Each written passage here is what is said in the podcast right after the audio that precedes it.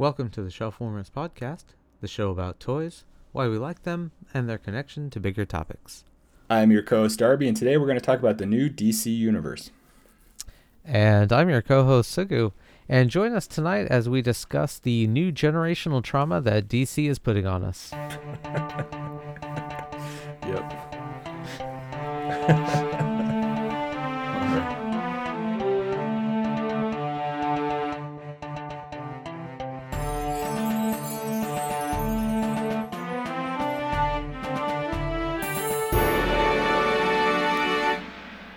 Before we begin, by way of introduction, I'm Darby Harn, a freelance writer and editor and an independent author. Publishers Weekly called my novel Ever the Hero an entertaining debut which uses superpowers as a metaphor to delve into class politics and an alternate America. You can find more information about me and my books at darbyharn.com. I'm also on Twitter at darbyharn. And I'm Sugu, your co host. I work in IT and education, and I'm also passionate about writing and story.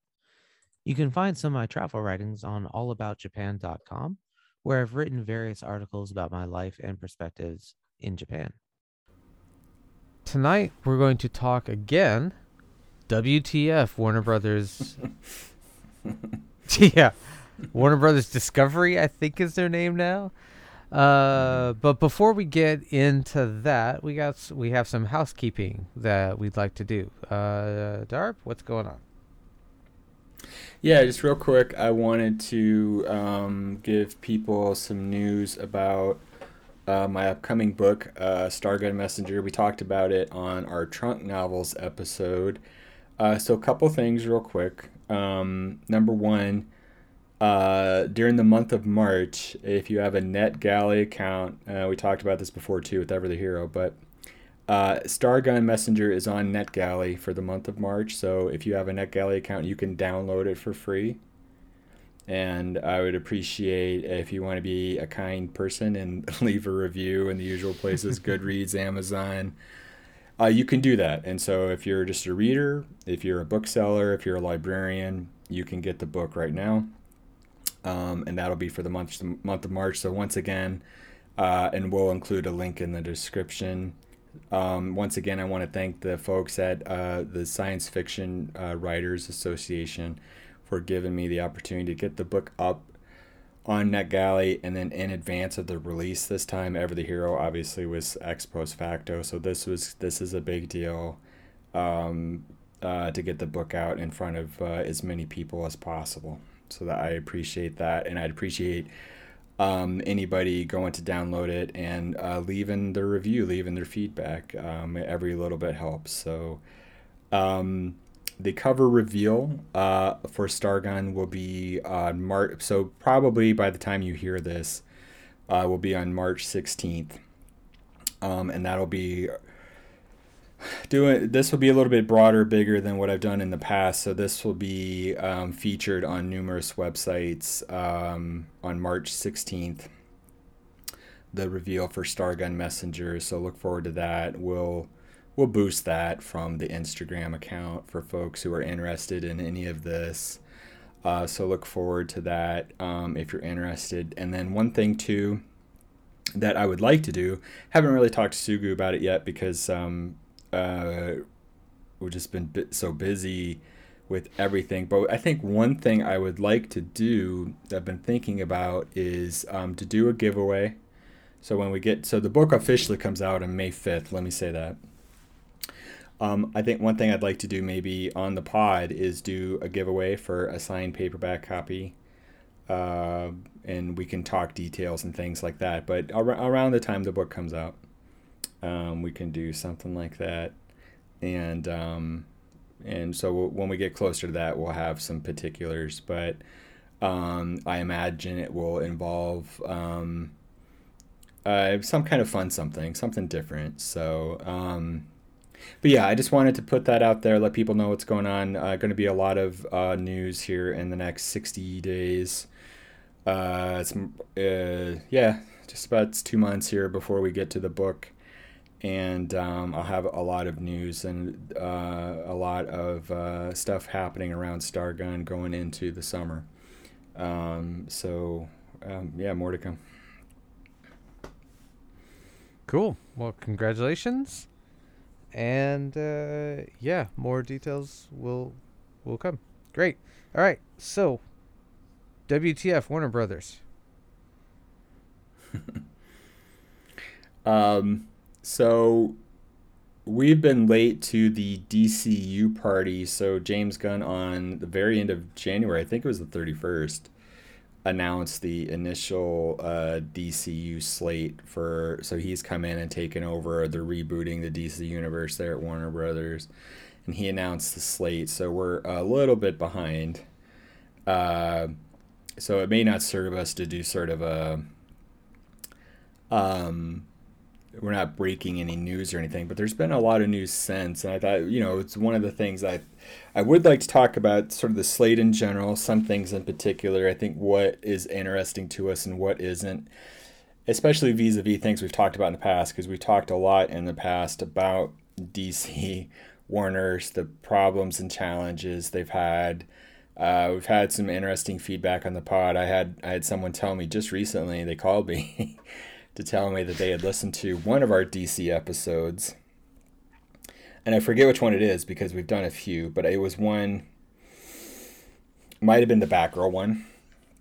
Um, and they just wanted to let to uh, let me know a couple things, but in general that they they agreed with our general sort of stance, and that was that was recorded that was last year sometime late last year so sure. when we did that episode so a lot has changed since then a lot has sort of continued to develop since january so thought it might be interesting just kind of just kind of take a pulse and see where we are uh, relative to um, DC at the moment because there's a lot of change on the horizon. James Gunn is very ambitious in his uh, slate uh, there's a lot of controversy about it. Shocker. Um, and there's a lot in it uh, that people are very happy about. Uh, there's some things in there I'm really excited about. And of course, as always, there's some head scratchers. But um, so I guess. right. You know, I guess it's kind of where do we want to start? Where where should we start with all of this? Should we just do an yeah. overview of I okay, so I'll be honest. In preparation for this episode, I did nothing. Um. I hmm. the the story changed so often that I realized I can't even keep up. I I can't. I I don't have the bandwidth to pay attention to this because it's not breaking. It's just a lot of speculations. Um, it's a lot of speculation. Yeah. Yeah, so I, I just can't keep keep track of it. The two bits of pieces, uh, the two bits of information that I have heard, and I don't even know like how important this is or anything like that, but one mm-hmm. is apparently the Flash trailer is out, and it I is. saw that with Michael Keaton in the bat suit, yeah. saying "I'm Batman." All right. Yeah, we can talk about that. And the other piece of information is that now, apparently, people are clamoring and saying that they should get rid of Gal Gadot as Wonder Woman because the Wonder Woman in the Suicide Squad game is the definitive Wonder Woman, and that's what they should uh, emulate. Now, I'm I'm head scratcher on that one because a video game does not have a real actor.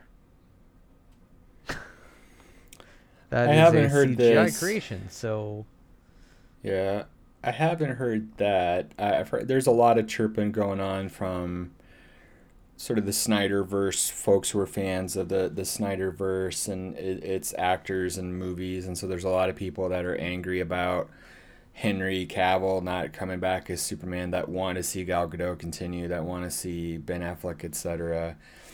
Um, I will say one of the, the, there's still one of the things I do I don't think is working in the James Gunn era so far is that he is still trying to um, you know trying to play both sides of the fence, which is the problem to this point in the DC universe DC, DCEU is that there has been a, a real lack of integration and cohesiveness.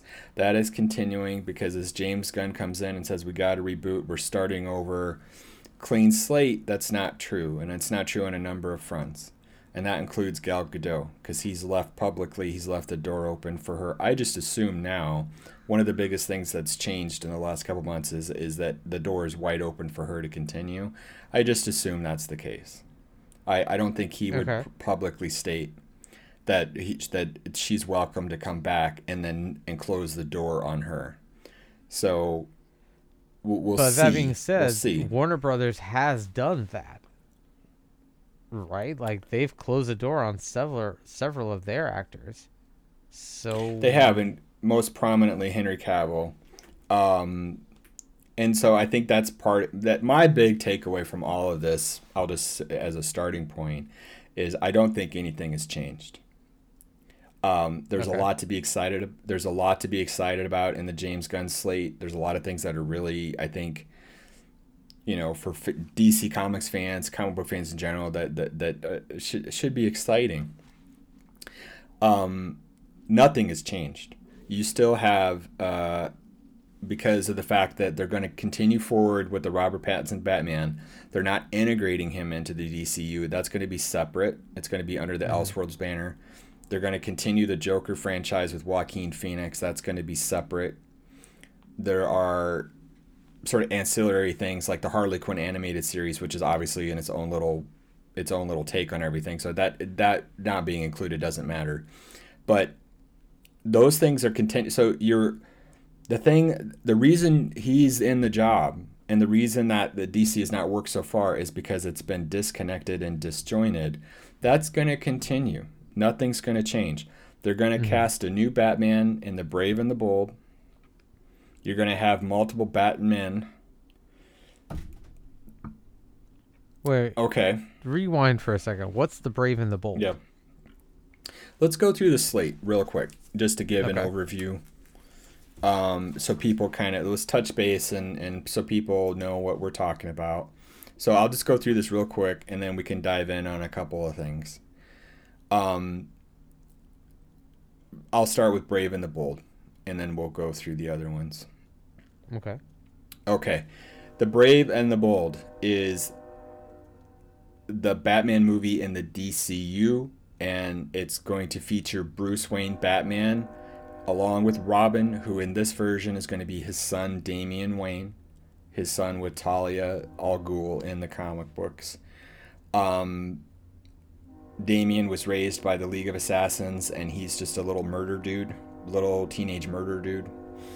Um, this is probably the most ambitious slash curious aspect of the slate that will appear alongside the Batman number two feature Robert Pattinson. Robert Pattinson will not be Batman in Brave and the Bold. Have they uh, decided on who's go- who is it who it's going to be? No.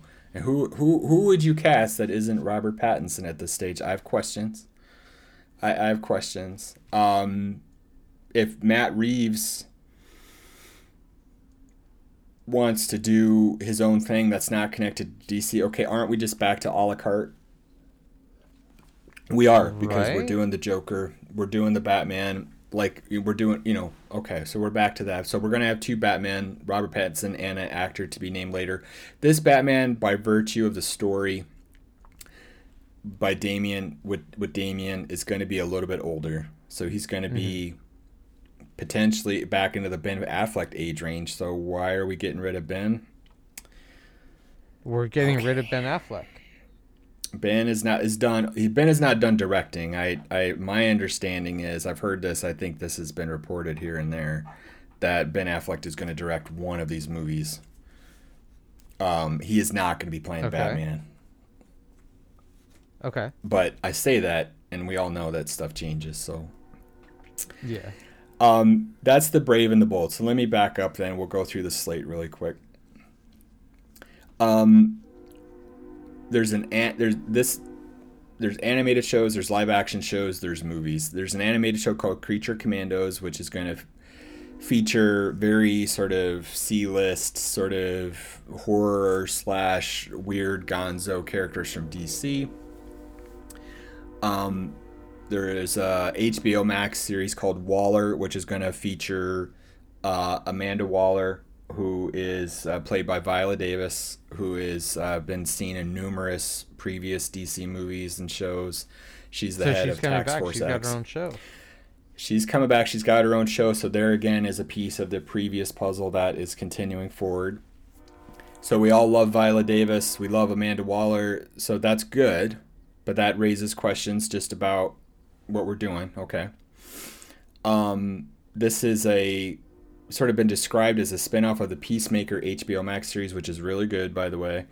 Um, but in, in in essence, it's a carry forward from the previous administration. Um, the Superman Okay. legacy. This is the this is the biggest aspect of the for me the slate. This is the Superman movie. James Gunn is writing this, and he probably will direct, although he has not stated that concretely. Uh, this is not an origin story. It will feature a young Superman, though younger than Henry, which is the reason they got rid of Henry. This movie comes out July 11th, 2025. Um, Lanterns. What did you Um, see? Like yeah. a brief glimpse of him in the Flash trailer? of Superman. Yeah. Um I don't I I think Superman is in the movie. So Flash features a lot of Superman stuff. So General Zod is coming Michael um Oh my god, I'm sorry, I'm blanking on his name for some reason at the moment. But General Zod from Man of Steel is coming back as the villain. Uh, Right. it's featuring a version of Supergirl. I heard someone told me something about this Supergirl, which is really interesting. I don't think this Supergirl is the Supergirl we're going to talk about in a second. Um, I don't quite know what to make of Flash, but we can kind of dig in on that in a second, maybe. okay. Um, Lanterns is a HBO Max TV show which is going to feature um, Hal Jordan and John Stewart, who are two of the the prominent Green Lanterns, um, working together, and it's been described as True Detective in Space. It's a cop show, space cops. This is interesting. Um, the Authority. This is a movie based on a team of superheroes, which is basically this is the authority is are a group of superheroes who simply impose their will on the world they think they know best. This is sort of in the the authority is one of the early 2000s comic book series which is taking a lot of cues from Watchmen. It's before the boys. It has a lot of um, sort of things that we complained about in the Snyderverse authoritarianism, strongmanism. James Gunn framed this as these are the guy these are the good guys who are actually the bad guys. He's setting them up as the villains in the DCU. This is super interesting. I think this is very astute on James Gunn part to take the Snyder ethos and present it as the villain uh, as the Mhm. antagonist to Superman in particular. I'm really curious to see how this is going to play. Um, I think it's a big risk, but it's also James Gunn has proven that he can take characters that no one knows, the Guardians of the Galaxy, and make them work. hmm Um, Paradise Lost. This is described as an HBO Max series in the vein of Game of Thrones, which goes back to the prehistoric times on Themyscira, Wonder, where Wonder Woman is from. Uh, this to me is the most boring. Um, I I personally am not interested in anything on Themyscira that doesn't involve Diana, um, or you know her sort of youth life kind of a thing. I don't know that this the Game of Thrones like what and Game of Thrones This- on Themyscira. on Themyscira and you know it you know it's it's uh, uh, yeah th- there's a lot of sort of reaction this this one in general landed with the biggest thud I think amongst people. Um this cements the death of a couple things. Patty Jenkins was working on obviously Wonder Woman 3 she was also working on a Wonder Woman spin-off which my understanding focused on Nubia. That is no longer going. Um uh, that doesn't mean that Nubia won't appear in any of this. She almost certainly will, but that that is toast. Um, Booster Gold. This is another HBO Max series which focuses on uh, the the character, the same name. Booster is a uh, a guy from the future who's basically he's just a guy. He steals a suit uh, that allows him to travel back in time, and he pretends to be a superhero to make money. Booster's always been sort of a B-list character in the comics. I think he's very suited to the moment, with the sort of influencer culture that we live in, sort of social media sort of the celebrity culture. He's a celebrity superhero. When you think of the boys, when you think of that type of stuff, he makes a lot of sense right now. And then the big one, uh, let me save that one for last. Swamp Thing. This is great. This is going to be a movie described as a horror movie. Um, I love Swamp Thing. If it's based on Alan Moore stuff, let's do it. And then the big one Supergirl, Woman of Tomorrow. This is going to be based off the Tom King uh, series from last year, Supergirl, Woman of Tomorrow. This is one of the best comic books of last year. I started to talk about it when you and I talked about Fantastic Four, and then I, I decided not to because I, I, we were talking about Alex Ross. But this is one of the best comic books of 2022. Uh, they're turning it into a movie. Tom King is actually part of the sort of uh, uh, what do they call it? The brain trust there at the, the the new DCU. That's fantastic. I could not be more excited about this one. This is the best take on Supergirl ever. Hmm. And this this is a great story. It's basically True Grit in space, the comic book series. And I imagine the movie is just going to be that and that's exciting to me. Um really excited to see that. Really hopeful about that. I, I trust in this being a good movie. This Supergirl is going not is going to be the I, I I assume will not be the Supergirl we see in Flash, who is a variant. Um, we'll see though, right? But I'm pretty sure that's the case. Um, so let's talk about that real quick. So that's the slate. There's a couple other things going on that are nebulous right now, and this is not the entire slate. There is a Harley Quinn thing going on. Uh, has not been announced. Um, the the Flash trailer, the Flash Okay. James Gunn James Gunn described The Flash as one of the best superhero movies that's ever been made.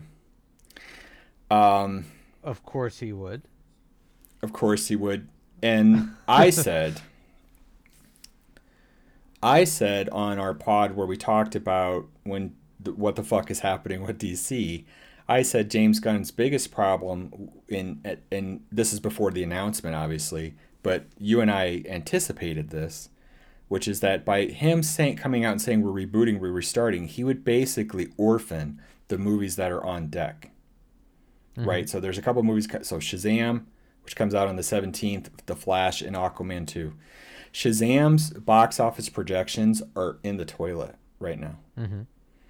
I assume that's because he's basic James Gunn has basically said that this movie doesn't matter. So he, you know, there's no reason if you're a DC fan and you've been look, you're a Shazam fan, you've been looking forward to this. There's no reason to rush out and spend your hard-earned money watching this movie, which will not matter. It's literally going to be erased when Flash comes out in May or June because Flash is going to reboot the thing. Mm-hmm. Um, so he's talking up Flash because Flash is a big deal. Flash is going to deal with the multiverse. It has sort of echoes of Doctor Strange and the Multiverse of Madness. The biggest aspect of that is Michael Keaton returning as uh, Batman, uh, literally from the 1989 movie. Um, mm-hmm. We see the car. Uh, we see he's back in the the same rubber suit. Yep, uh, we heard the theme song. Michael, we heard the theme song. Michael Keaton, who doesn't age, uh, looks literally like he walked out of the the movie, but he's wearing mostly rubber, so you know. But you know what I mean. Um, there's yeah. another Batman in that trailer who is not Michael Keaton, so there's a variant of Batman. I assume this is Ben Affleck, but we'll see. Yeah, I thought um, it. I I thought it was Ben Affleck, but okay. yeah, I, I assume so. He and Ben. I can't remember the trailer right now, but I, I Ben Affleck might have been in the trailer, um, as Bruce Wayne Batman. Um, yeah, but he there's was. A Batman was. riding. Okay, okay. There's a Batman riding around on a bike who is probably Ben Affleck, but could be another variant still. Um, we'll see. Uh, the Supergirl is a variant. I've heard some interesting things about her background. Um, and the movie features multiple versions of the Flash. Um, mm-hmm. The movie is loosely based on Flashpoint, which is the 2010 2011 big storyline, which basically reset, rebooted the DCU comic book universe again. And that's kind of what they're going to do here. And so Barry has already been established in the in the Snyder cut. He can run through time. He can run faster than the speed of light, basically that's what he's going to do. He's going to run and he's going to run into another universe, and whether or not um, uh, Ezra Miller continues forward as the Flash depends on his behavior and this movie's success. I think they've made that clear. You know, um, really, because it seems like he's getting a pass for a lot of his behavior. That's what I mean. I the he the fact that he's that this is not even a question. You know, is you know, it you know it's just money.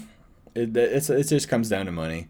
They think that this movie will make a lot of money. It, it's it's important to them because this is going to be their mechanism for rebooting the DCU, so they need people to see it.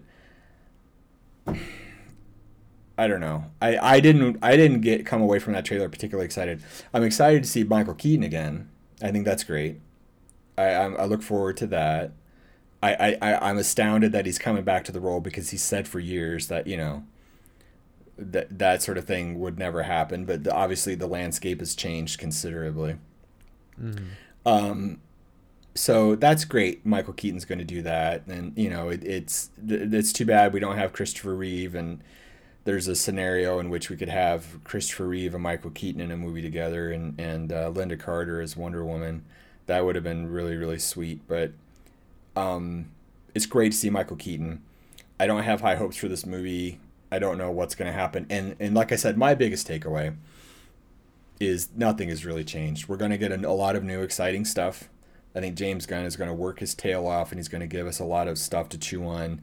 The reality is is we're still going to have a, a broken disconnected universe because of the reason, yeah. you know, yeah. Like uh, to me, it doesn't seem like anything's coming together. Like, um,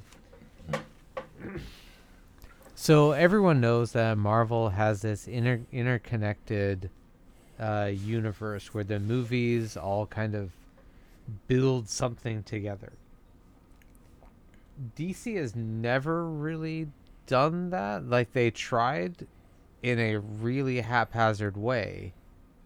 And I would say it didn't work because they they started from the wrong point of view. They started from how can we copy Marvel? Mm-hmm. And when you start from there, you're always going to play second fiddle. If they had started instead with, okay, what in DC works in the movie in the movie medium, let's capitalize on that and then continue to replicate like the, the Batman Begins trilogy or um, uh, the the first Superman movies uh, with Christopher Reeve, if they like went back to the, that formula and tried to duplicate that, that would have that's more in DC's wheelhouse. But as long as they try to because this, I was watching Flash the, I'm gonna call it Flashpoint, but, um, I was watching the Flash movie trailer, and I wasn't excited either. I was like, this, this looks like DC's version of Doctor Strange, Multiverse of Madness, DC's version of Loki, DC's version of Everything Everywhere All at Once, DC's version of DC's version of like it was always and even earlier when you were talking about the slate, even you mentioned like this Themyscira thing it doesn't stand on its own. It is DC's version of Game of Thrones. Mm-hmm. Like everything on the slate of DC is DC's version of something. It's like they have a bunch of fanfic writers running like in in the copy room. And you and I have talked about fanfic writers. I have no judgment on them. I have no problem.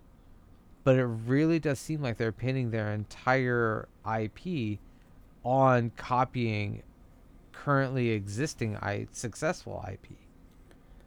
Well, let me say real quick. That's interesting. Let me say real quick. Um, the the the the easiest, simple way to sort of explain things in, in, in a room in Hollywood is say it's this, but and this, right? Which is so fine Supergirl, for the pitch. It's fine for the pitch, but so that's kind of what happens when they're describing some of this stuff. Supergirl, Woman of Tomorrow, I said I think I said earlier, is true grit in space. It's a good way to explain it. That's that's but that's not the end all be all of the story. What I think throws me, and I think has thrown other people, is when they talk about the the Themyscira thing as being Game of Thrones. Game of Thrones has become a little bit radioactive. Um, the in terms of you know when you want to compare it because the the show didn't end well. The show is obviously hugely successful and highly influential. That influence I don't think has been as positive as people think.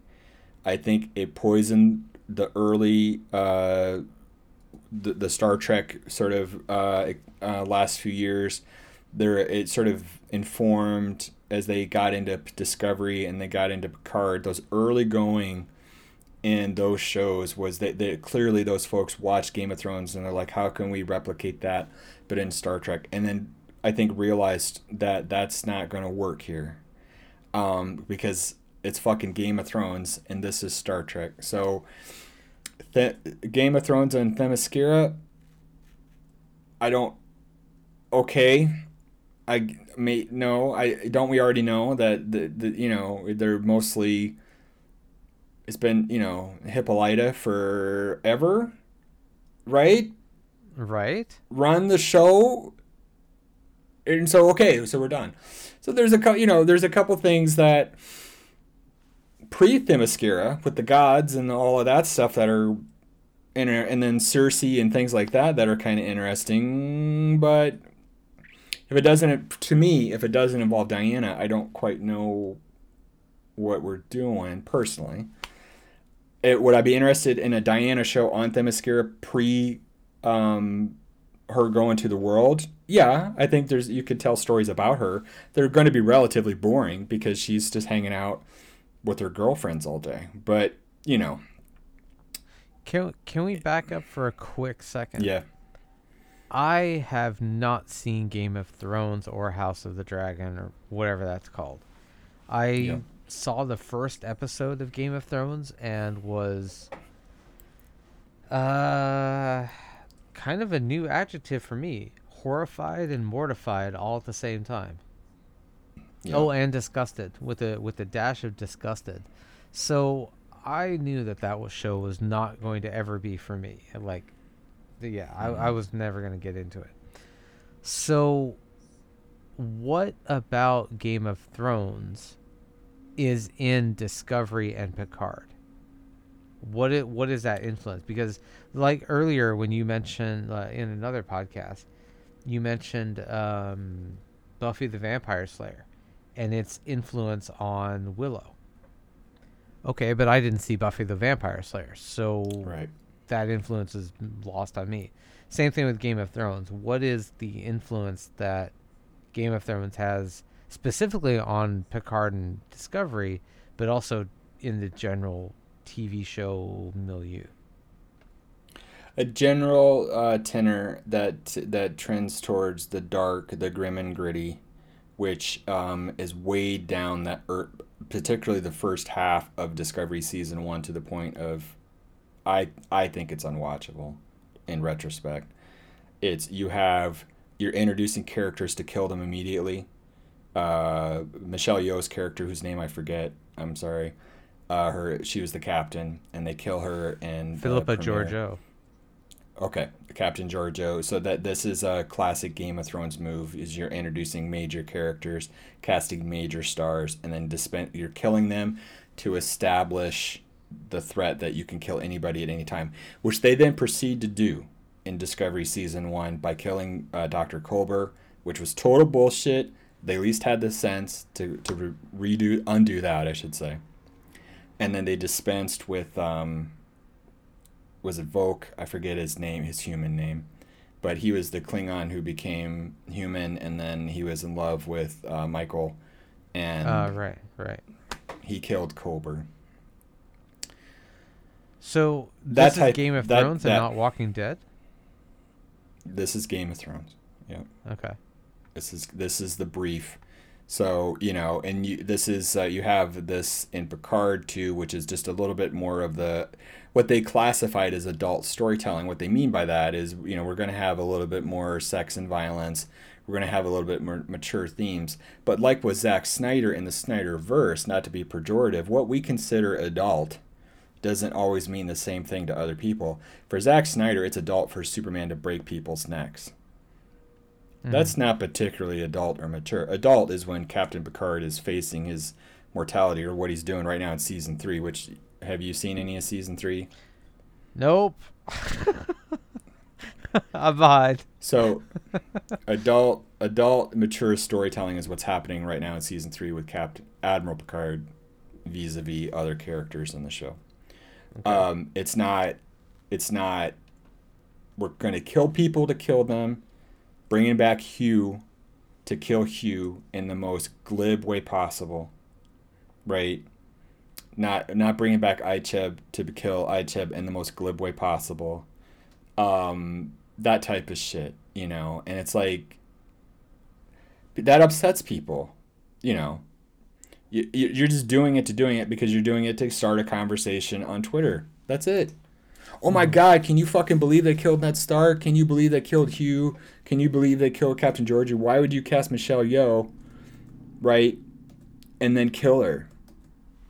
Whereas I always had the idea that they casted these big names, I don't, for, you know, for whatever reasons, to add credibility, to add influence, whatever. But because they're a big name, they would be too expensive for the whole season, so they could only pay for like one episode, which means they gotta die. Was the cameo. Uh, Right? that it's that Poochie wasn't the, it's Poochie all over again. uh, definitely not no Poochie going on in these particular shows. Um, Yeah, I mean, when she came back, I was like, "Oh, okay, cool." But I, Yeah. my interpretation was not sure. that; it was because they are big name actors. Yeah, money is not an object in any of these shows, although it is right now because we have there. There's some uh, retraction going on, contraction, I should say, uh, going on in the streaming right now, which has led to the uh, announcement yesterday or the day before that Discovery is ending after next season. Um, Okay, So Picard I mean, obviously I can say three. like That's I canceled my Netflix subscription because of their practices and ter- vis-a-vis password sharing, even though I never shared Yeah. my password. But I, I don't like that practice. So Yeah, it, it's upsetting a lot of people that the password sharing. It's just so draconian and so stupid. It's like calm the fuck down. Um, but whatever, whatever. Um, so that's that's what I mean by Game of Thrones. And so I I I was kind of thinking that we were, you know, and James Gunn has been very vocal about this that we're going away from the Snyderisms, we're going away from the grim and gritty. We're going to get past some of this stuff. No, we're still going to do some of this. We're still going, and you can do adult, grown up things that aren't in this space that we're talking about, and maybe that's what they're going to do. We'll see. Question mark. But we're that's my thing. That again, it's we're we're things are changing. Nothing's really changing. And mm-hmm. so, you know, we're not really moving on. You know, am I excited by the Supergirl movie and seeing a Supergirl movie, which I think is going to be kind of serious. It's going to be kind of grown up. This is not going to be the Supergirl you're Slater? familiar with. yeah, this is going to be kind of a sober movie that's about that's about grief and trauma and about a woman who, unlike Clark, Clark came here as a baby, came to Earth as a baby, has no real memory at all of Krypton. Kara did. Kara was a teenager when this all happened, and she watched everybody die. Right? She watched her entire family, her entire planet, and she she the fact that that's never been explored in the comics to this point, the fact that that would probably fuck a person up, is mystifying. but they never ever considered Supergirl, uh, you know, as anything other than just, you know, here's a here's a version of Superman, but he's a girl. And so, like, you know, she's a character that, you know, like Batgirl, arguably up until a certain point, was just sort of there. And so, um, I'm, I'm, I'm ecstatic to see what comes of this particular movie. But yeah, I, I, you know, the, I, I think the, I would like to see a DC, which I, the Superman movie clearly is going to be a little bit more. This is going to be a sunnier, more optimistic Superman. James Gunn's been very vocal about that. The Brave and the Bold sounded initially like this is going to be a different take on Batman, but we're bringing in Damian, which by definition is going to, you know, cast a shadow. Mm. I'm not saying that's not going to be interesting, but you know, it's it's how is that going to contrast with the Robert Pattinson movies, which are just very very dark? Is this going to be a dark again? Can do, you know? Could we do with some color in Batman? Can we lighten it up just a little bit? Um, but that's just it, right? Like that's been DC's thing since The Dark Knight. It's mm-hmm. they found a winning formula with The Dark Knight, and that's what they're going to exploit, which is that dark, realistic, in heavy quotes. Um, yeah, like that's what they're going to do.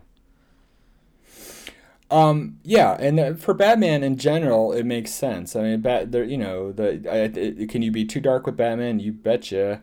Uh, you know, eh, but can you, you know, is there room? You know, there was such a visceral reaction to Batman and Robin.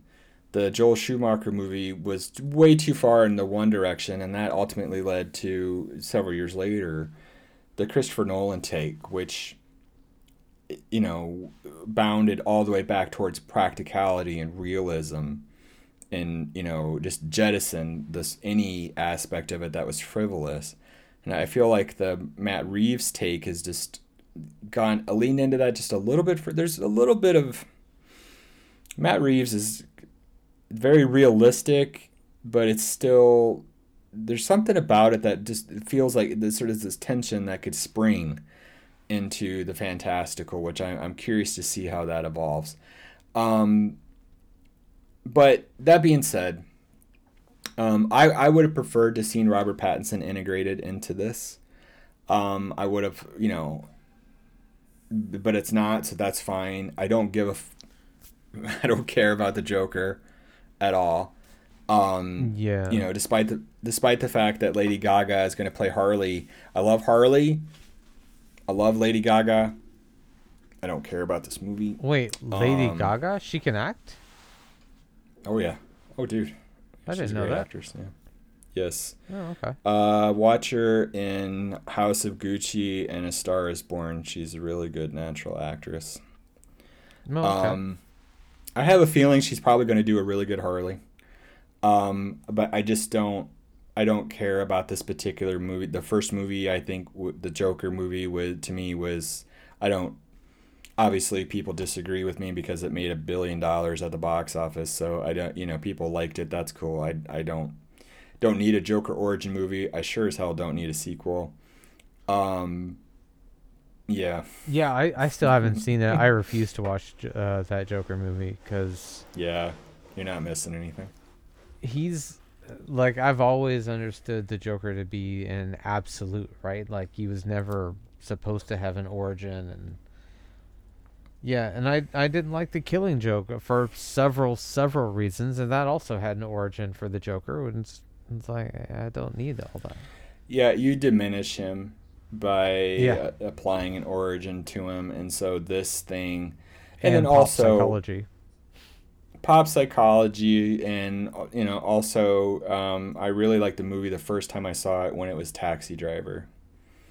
So i didn't Fair i don't enough. i don't need to see a w- watered down version of taxi driver. Um, but uh, and i don't i don't know what's going on with the sequel. I don't really care. I won't see it. Um, but I, I you know like i said i love gaga. I love harley but uh, but we were going to get multiple Harleys, so you know that's just a product of the world we live in. we've always had multiple Harleys, right? Different animation, live action. We've had multiple Batman, so that that that's not new. I think what we wanted, though, the fan base wanted, was for the cinematic part. We want this cohesion that the MCU has. We're just not going to get it. We're just not going to get it. I've talked about it in the past on the pod. That that's not necessarily a bad thing. Hmm. DC's comic book legacy is built on the fact that it has these different branches of this tree. Um, you have Watchmen, you have the Milestone comics, you have Elseworlds, you have, you know, these great, you know, Sandman, you have Preacher, you have all of these things which are they're all they're all from DC Comics, but they they they're all in sort of different aspects of it, and they take place in the in the case of the Watchmen, it's its own holistic thing.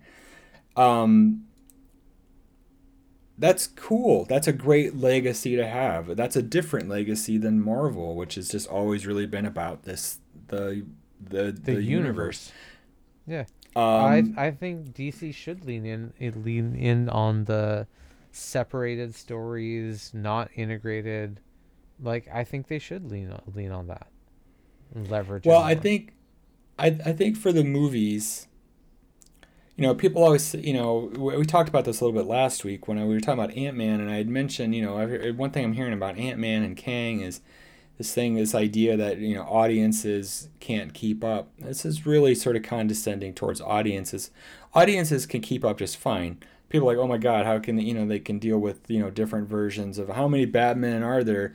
Well, there's always been different Batman in, in cartoons and shows and movies, and that that we're, we we can handle that just fine, thank you. But what I think people want, what fans want in the movies, is cohesion, and the MCU cohesion in DC, which we've never had. And so, I understand that. I wanted that myself. That's clear. We're not going to get it, and so I, I, I feel like James Gunn is still riding the fence. Maybe it's just impossible to do. Maybe it's too big to get your arms around. It's just not going to happen. I don't know what all the ins and outs are. Um, you know, all the things he has to deal with. I, I, you know, if I was coming in, if I was in his position, I probably myself would have been like, you know, we do need to start over, and I can understand it. You want to come in, it's your show. You don't want to be carrying other people's water. Um, so I don't know, but I, in general, I think it's sort of half a dozen of one, six of the other. Very excited about some things. Other things, as always, just sort of mystifying, you know. It's sort of more of the same. Um, and so we'll kind of see where it goes and how it develops, you know. Um, I imagine we'll get a lot more Superman news after uh, Guardians comes out in May, and James Gunn can focus on that sort of exclusively. But mm. um, I'm yeah, I you know I'm, I'm I look forward to see how you know a lot of a lot of people are like you know who are they going to cast as Superman that kind of you know people are sort of excited about that. So it we'll see we'll see what happens. We'll see how it goes. I don't know. Um, you know, who knows? Warner Brothers could could sell or be sold again, and then it all is just you know James Gunn is out. so I mean, that's the thing, right? Like their their news is constantly changing, and it's mm-hmm. hard to keep up. It's hard to kind of figure out wait what's the what's the most current version of the news? Um yeah. Yeah. I think the biggest thing that the biggest thing they have going for them you know the warner's tried to recreate the mcu they they were on their back foot but the mcu was a pro was a was necessary. It was a product of they they, the you know they took what they had and they were in they were they were backed into a corner and you know here's what we got. And you know and they did it. And, and it was run by people not just Kevin Feige who loved and understood the characters and more most importantly the ethos. Mm-hmm. um, Warner's has not had that to now. James Gunn is someone who clearly loves comics. I think he clearly understands the ethos, and I think he's going to bring that to the table. Um, that's exciting. That that's cool. Um, I'm excited, and he's gonna he's bringing people along with him. I mentioned Tom King. He's bringing in Tom King into the Brain Trust. That's for me personally is a win. That that's that's about the smartest thing you could do.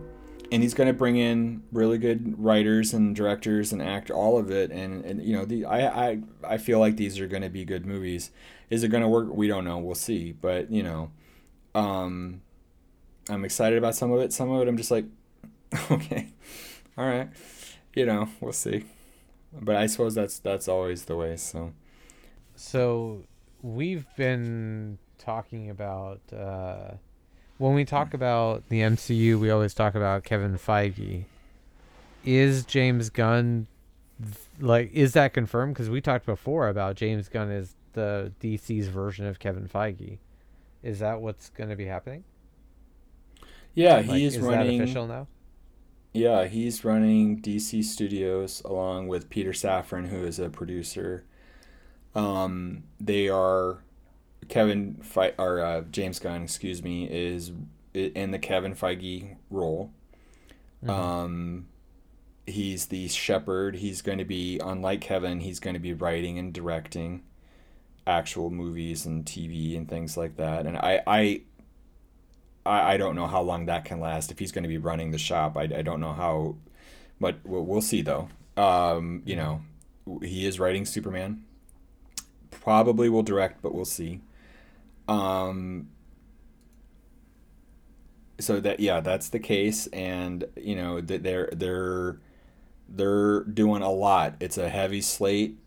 They're uh, they're they're taking they're bringing in like I said a lot of talent, a lot of writers, a lot of directors, a lot of actors. They're taking a lot of meetings. They're meeting everybody in town.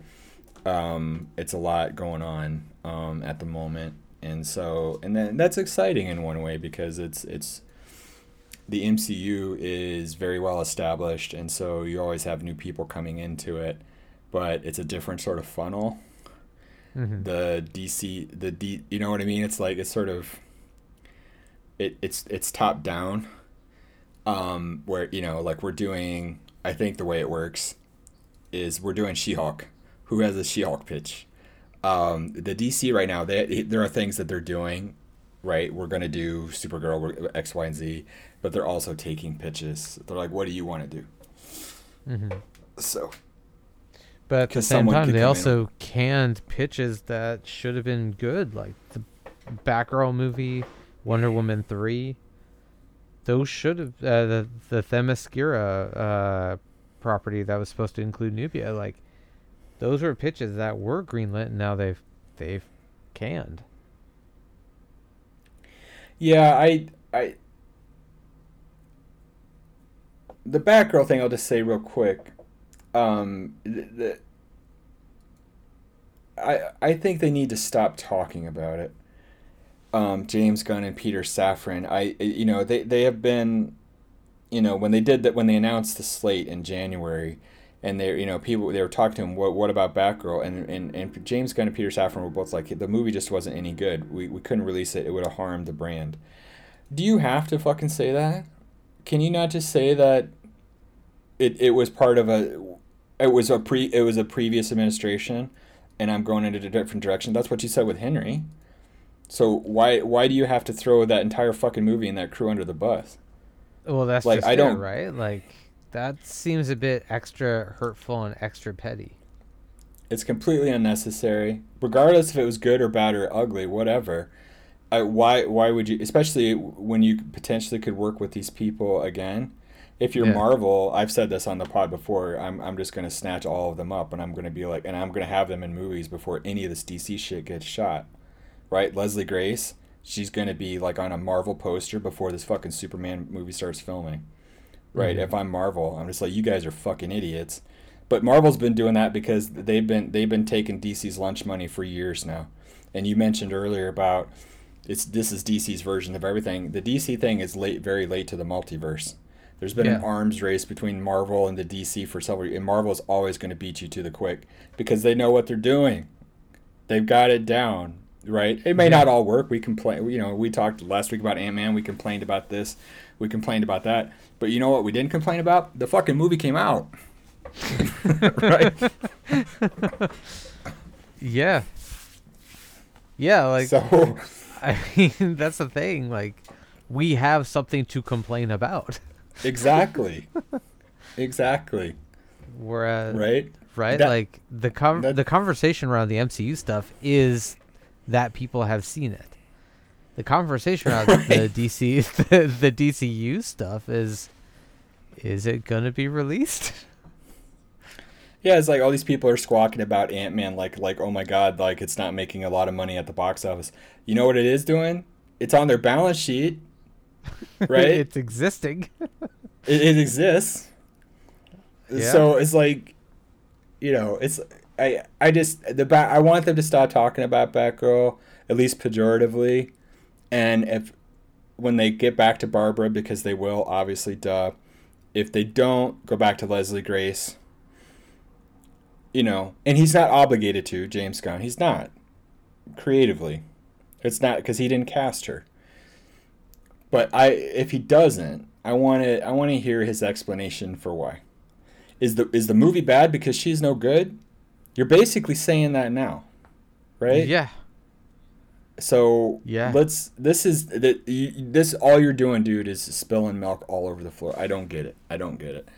Um, what I would do in that position, if I watched the movie and I didn't like the movie, and you know the same scenario happened, I, I would just say, hey, those people are great. They worked really hard, but you know we're going we're going elsewhere.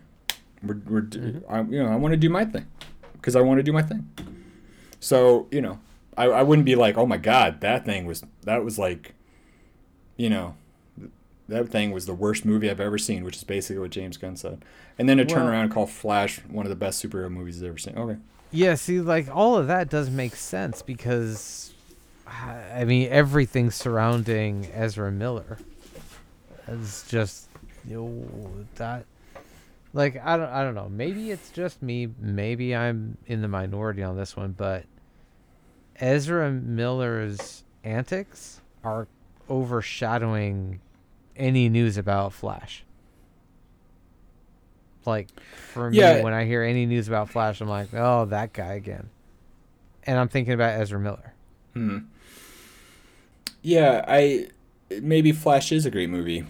We don't know. We'll see when it comes out. I I hope for his sake, Ezra Miller, that he gets the help he needs. Um, he seems like he's a guy who needs a lot of help, so I I pray for his success. Um, I find it curious.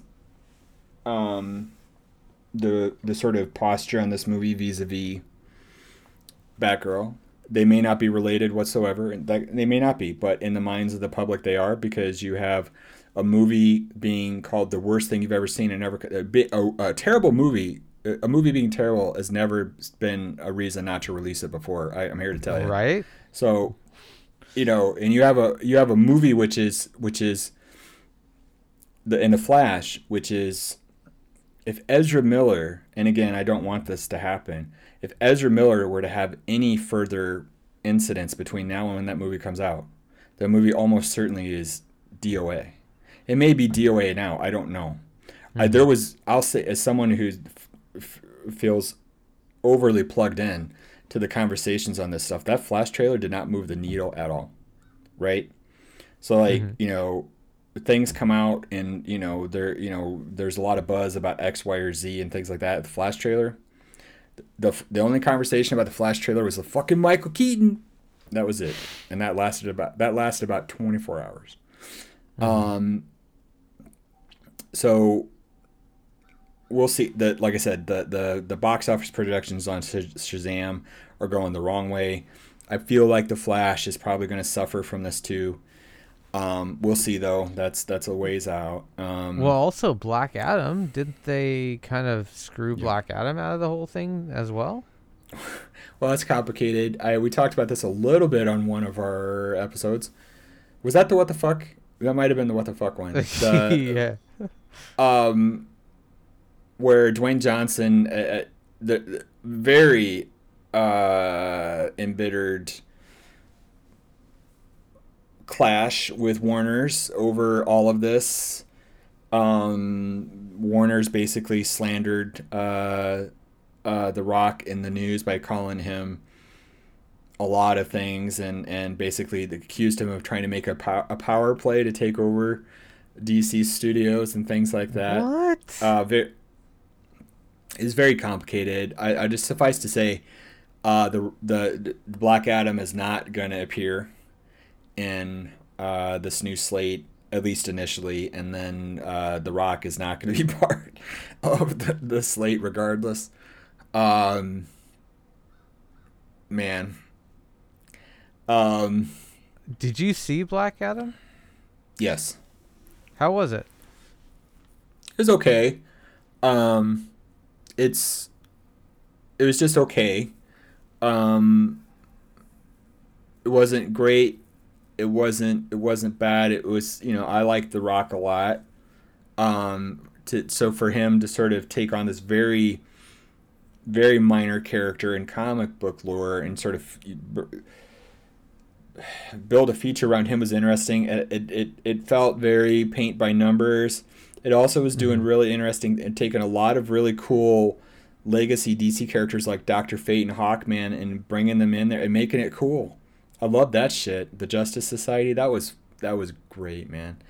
Um, the so I, there are things about it I really liked. I really like him, and I really like that they brought the biggest controversy was uh, that they brought back Henry, and Henry appeared at the end of the movie as Superman, and everybody was excited because Henry's coming back, and we're gonna do you know we're gonna go forward, and then what was it? A week later, two weeks later, nope. James Gunn's like, you're fired, babe. You know, but um. It's yeah, not to so take it's these just things like uh, without a pattern. Like it's really hard to take them as only isolated incidences into a vacuum. I, you know, the, the, it's just a mess because Warner's is always a mess, and so you have, you have, you're laying down track. You've got trains running down the track, and then you bring in somebody like you know James Gunn or whoever the last person was. You bring them in, and then you're like, I want to change direction. James Gunn's like, I have an idea, and that doesn't involve previous people. Um, and it's just a mess. It's just a mess. But you can do all that and not be and not have all this mess going on with Batgirl, with the stuff that and I, James Gunn doesn't have anything to do with Black Adam because that happened all before him. But Warner's has been very. it's been this campaign to like you know, sort of take the rock down a peg. Um, Which, uh, why? Why? Why is this major multinational corporation being so petty to this dude? Like, it seems like such a weird, disproportionate response. I the the way that they're present they're framing it in the press is that he did this power play which they resented. And The Rock is a lot of things and the one of the big things he is is he's a brand. And he is Uh-huh. involved in a lot. A lot. He's sort of omnipresent. I imagine in person he's probably overbearing to some people because he's he's you know he's got that you know he's one of those personalities. He's like I'm the Rock. He's like he's the Rock twenty four seven, right? Um, that evidently rubbed people the wrong way, and then he's the guy when Vin Diesel was starting drama with him on Fast and Furious, and The Rock was like, "Bitch, I don't need to be in your movie." Right? Like the only reason your movies make a billion dollars is because I'm in it. And it's like, you know, you're why are you such a drama queen? So he he walks from that. It's like it's like it's all this there's a lot of drama with The Rock, I guess is what I'm trying to say. Um But it's, it, again, it seems like it's drama, but people are picking fights with him. Not that he's actually doing it. It's like he's not being Ezra Miller. It's that I, I feel like yeah. I, I feel like The Rock probably picks fights, but okay. he he's also the guy who's like he's he's got to be like he's like he's like I know what I want to do. Here's what we're going to do. He's really good at what he does. He's always successful. And when you get those kind of personalities, I imagine, I imagine, I don't know. You're probably button heads with people, but you know, um, the idea that he wanted to take over DC Studios, I, I don't know. You know, he obviously I mean, that's talked laughable about on the face of it. Yeah, he talked about his ambitions. He he wanted to he wanted to make more movies and he wanted to have a fight with Superman in the sequel. That's none none of none of that is out of the anything different from what Jonathan Majors is doing right now, talking about Kang, where he's like, I'm I'm gonna come back, I'm gonna kill all the fucking Avengers, right? That's just okay. W- yes, let's let's do that. It's also like Samuel L. Jackson saying, "I want a purple lightsaber because it's different, Yes. and I don't want to die in a petty way. I want to, I want to die in a kick-ass fashion." Like, yeah, I want that's a purple not lightsaber a and I want big to jack deal. motherfuckers. like what? It's not a big deal. He's like, he's like, I want a purple lightsaber and I want to jack motherfuckers. And George is like, Yeah. yes, yes. right? Like, So it's like, um, that's actually that moment is actually captured on film. It's in the Attack of the Clones uh, behind the scenes documentary where Samuel they're filming and Samuel L. Jackson's like, I want a purple lightsaber. And George's like, there aren't purple lightsabers, and and Sam's like, I want a purple lightsaber. like, okay.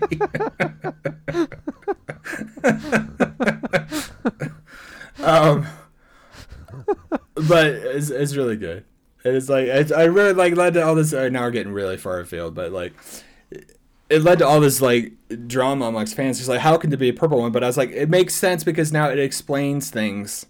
It explains the lightsabers, and it actually tells you there, there there's there's they're not just primary colors; they're the mixed colors too, which means there's actually only six or seven colors. There's orange and yellow ones, which we have seen since, and and there's white and black ones, and that's it, right? So we know that now. That and we have that because of Samuel L. Jackson. So thank you, Sam. But like, it's not a big deal. And so this stuff with Rock wanting to do this and wanting to do that is not a big deal. That everybody in Hollywood wants to do shit. By the way, Marvel Right. and DC, I am available. right? So it's like, so we all want to do shit. It's like, so I don't know. It just there's always drama. Obviously, there's always drama in Hollywood. So I don't know. Um, you know, it, I think The Rock is probably somebody that you want to have around. Like if he wants to make DC movies, isn't that kind of cool? Um, right? You know, if I'm Marvel, he's another guy I probably want to talk to. I think I can probably use him somewhere. I was talking with someone recently about the idea, like who could The Rock play in Marvel, and I was like, I, he probably wouldn't do it, but like he could play like Apocalypse. To me, he would be like a really interesting Apocalypse. Sort of that he's sort of that big guy, but he's also kind of he's sort of a left field choice. But it's like I, I he's he's also the guy who's going to be like, I'm just going to kill you guys, and you'll believe it. Um, but so yeah, so I'm sure Kevin Feige's been talking to The Rock. So um, anyway, yeah, I mean, it's just like it, it's it, Warner's is just drama. I just expect it to continue. Um, I don't expect any of that to change. I do expect us to get some really good movies and shows here in the future. James, one thing I know about James Gunn maybe is to wrap up here. Um, he he's an absolute um, he's like Zack Snyder, and I've said this before. And I, I always seem to dunk on Zack Snyder, but one thing Zack Snyder did was he always fantastic when it came to casting and recognizing talent.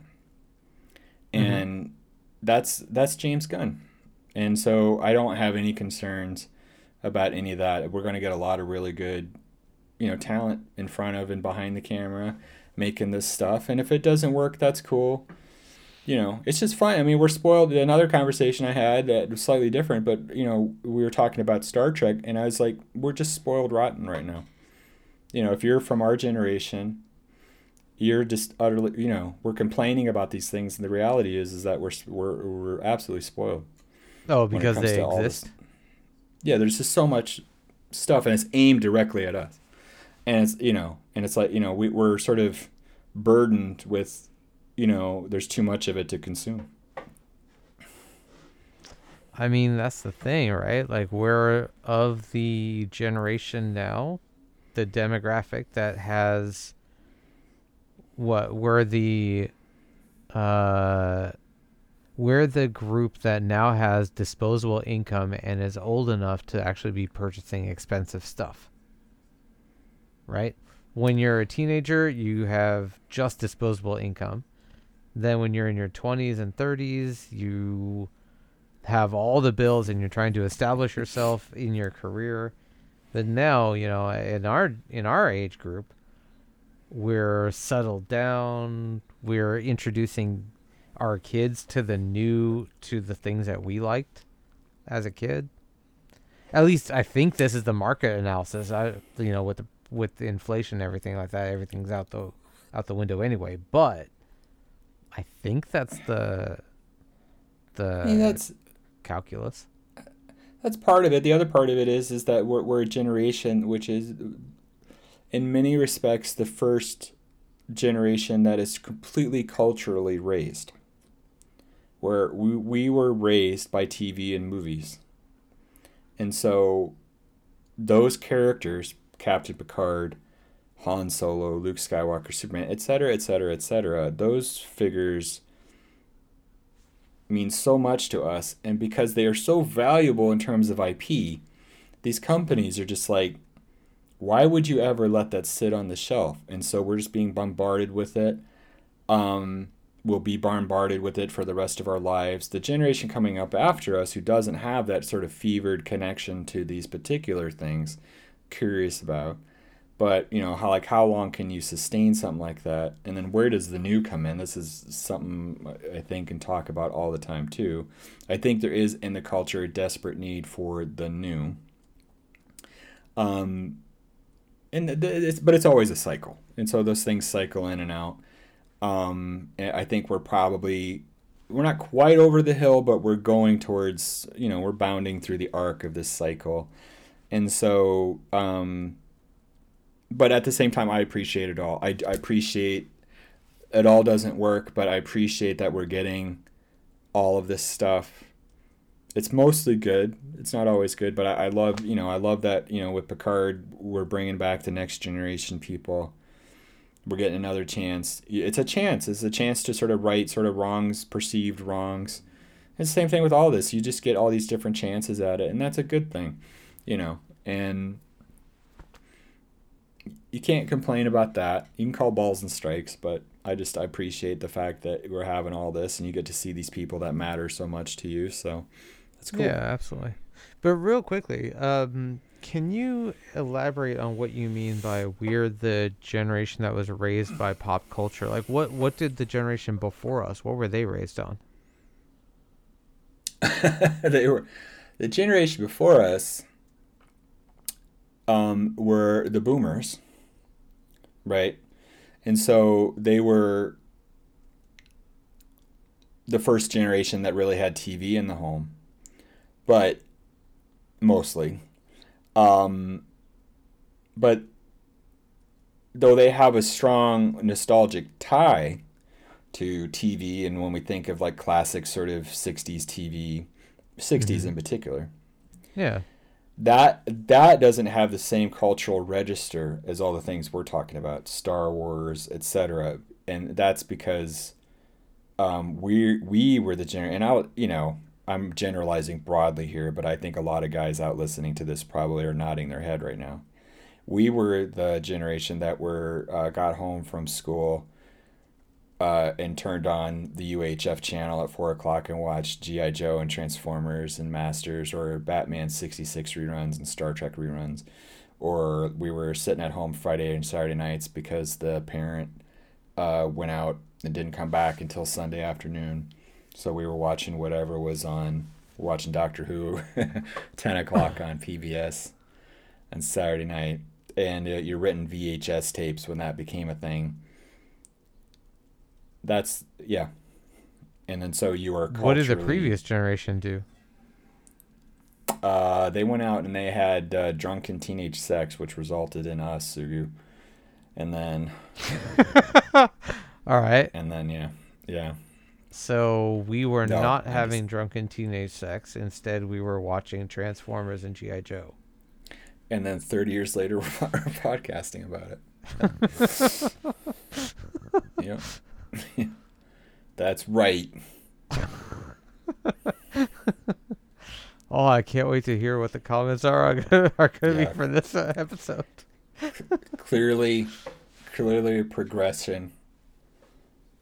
Moving forward, quality of life. Um, yeah, no, you know, it's uh, you know, there's this sort of ref- constant refrain with our generation is why don't you guys ever grow up? And it's like, um, I've grown up. I pay bills. I pay taxes. Um, you know, uh, I've done all the adult things. Um, but uh, you never, uh, never lose the joy in your life. Never, never mm-hmm. lose the uh, the uh, ability to be a kid for five minutes or ten. Well, that's just it, right? Like it uh, it reminds me of C.S. Lewis, who said that when I was a child, I did child things, and when then when I came an adult, I put away my childish uh, thoughts, my childish things, including the the childish desire to like the childish desire to care what other people think. Something like that. I'm mangling the quote like horribly, but like that was C.S. Lewis from the 50s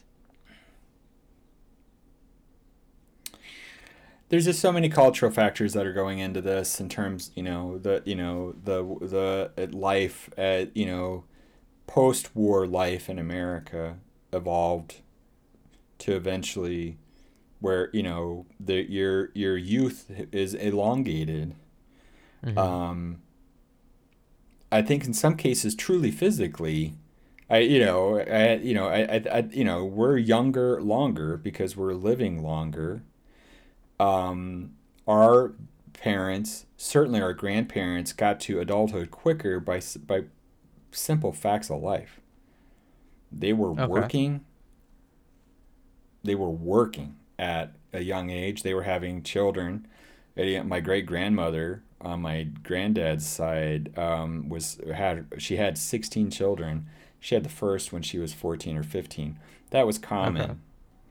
in the late 19th century. Yeah. Right. Um, they were they they were. You, you don't have. It's now not uncommon for people for couples not to get married or have children into until the, into their 30s. Mm-hmm. You know, so um, or even later. So we're just on a different time scale you know, and people, you know, the sort of the grumpy old man sort of thing as well. You know, people just don't want to grow up. Um, I, I don't really think that's part of it. I think part of it's antibiotics. I think part of it is we're living in the wealthiest country that ever existed, and we we were have the opportunity at least to sort of indulge. You know, we didn't have we, we just had different expectations in our life, and the kids coming up behind, you know, behind us have different expectations in theirs. And so, you know, when you have people from generations uh, behind ours that are, you know, just they, they just have a different view of life. Um, mm-hmm. They have, and they, they, they, their life is going to play out vastly different than ours. They're on a different trajectory than ours. So, um, it just is, you know. And so, you know, part of it is the culture we live in. We're fed, we're fed uh, culture via all these different media? Mm-hmm. And does that lead to some delayed, uh, what's the word, arrested development? Um, maybe it can. Is it the reason why all this stuff is so important in the culture? No, the reason it's so important in the culture is because it makes money. That's the mm-hmm. real reason. So. Because I was yeah. gonna say, like Superman, Batman, they predate us. They predate our generation by a long ways. That that was the previous generation, but it doesn't oh, certainly. have the staying power as it does with ours, right? Like it means more to us. You were mentioning earlier uh, the the reruns of Star Trek in the '60s, the Doctor Who reruns. That existed yeah, all of those, before us. It did, and all those things matter, and they have real power. And you just have this, you know, as media advances, through the 20th century until you get to the 80s and certainly by the 90s when you have home media, then you have this absolute inescapability of it and mm-hmm. absolute, mm-hmm. you know, it is saturation. And like I said, if you grew up in an environment like I did and a lot of people did, um, you know, you you probably were sitting a lot in front of the TV or reading books or reading comic books or sitting at sitting on the floor in front yeah. of the comic book stand reading comic books. Yeah. Because uh, who was it? I, I want to say the writer of the Family Guy, who just grew up watching TV, and that's why Family Guy has tons of obscure TV references. That's probably why, and that's why there's comic book references throughout the Eververse books and things like that. And it's probably why I, I got a great review for Stargun Messenger, in which uh, this person said that if, if James Joyce had grown up reading X Men comics, he would have written this. I was like, yeah, yeah, you know, um, you know, um, you're you're you're always a product of your culture, and we're products yeah. of pop culture, and and so, um, yeah, it's yeah, it's just it's this inter- interesting thing, and so what we do, what do we do, is in our adulthood, we are middle age, we we make a podcast and we talk, we we dissect these things and we talk about them and we work out our anxieties about them and all these other things and it's like you know and that's it's just part it's just part of who we are in a way that you know um, that is is bears thinking about itself and there's a lot of cultural studies that have to do with why why. Right right. But but it's I mean, it, it it just is and that that's okay too you know? It's like when you know you're living and breathing it it's cool. It's no worries you know? It's mm-hmm. like I you know I don't ever think I'm not being an adult. I I'm kind of tired of being an adult actually to be honest with you but um you know so if I you know if I want to spend an hour with Captain Picard or you know go to the movies and watch Ant-Man no worries that's that's yeah. cool so hmm. or if I want to complain about DC. so. Yeah, all right. Fair enough. Fair enough. That'll do it for today, folks. Thanks again for joining us. Once again, I'm Darby Harn, and you can find more information about me and my books at my website, darbyharn.com. I'm also on Twitter at Darby Harn. Sugu, how can they find out more about us and the podcast? You can follow us on Apple Podcasts, Spotify, or wherever you get your podcasts. You can reach us at our email address, shelfwarmers at gmail.com. Send us feedback about the show, your thoughts, opinions, recommendations, and insights on our perspectives. We're always happy to hear from you, our audience, and we'd love to share your opinions on our next show. Again, that's shelfwarmers at gmail.com. And if email isn't your thing, we're also on Twitter. You can reach us at Shelf Warmers. Give us a holler. We have new episodes every Friday. As always, remember to stay safe, wash your hands, practice social distancing, and get vaccinated when you can. Stick around to listen to a free clip of more content from us. Subscribe today, and you can hear the rest of the following and more. Bye bye.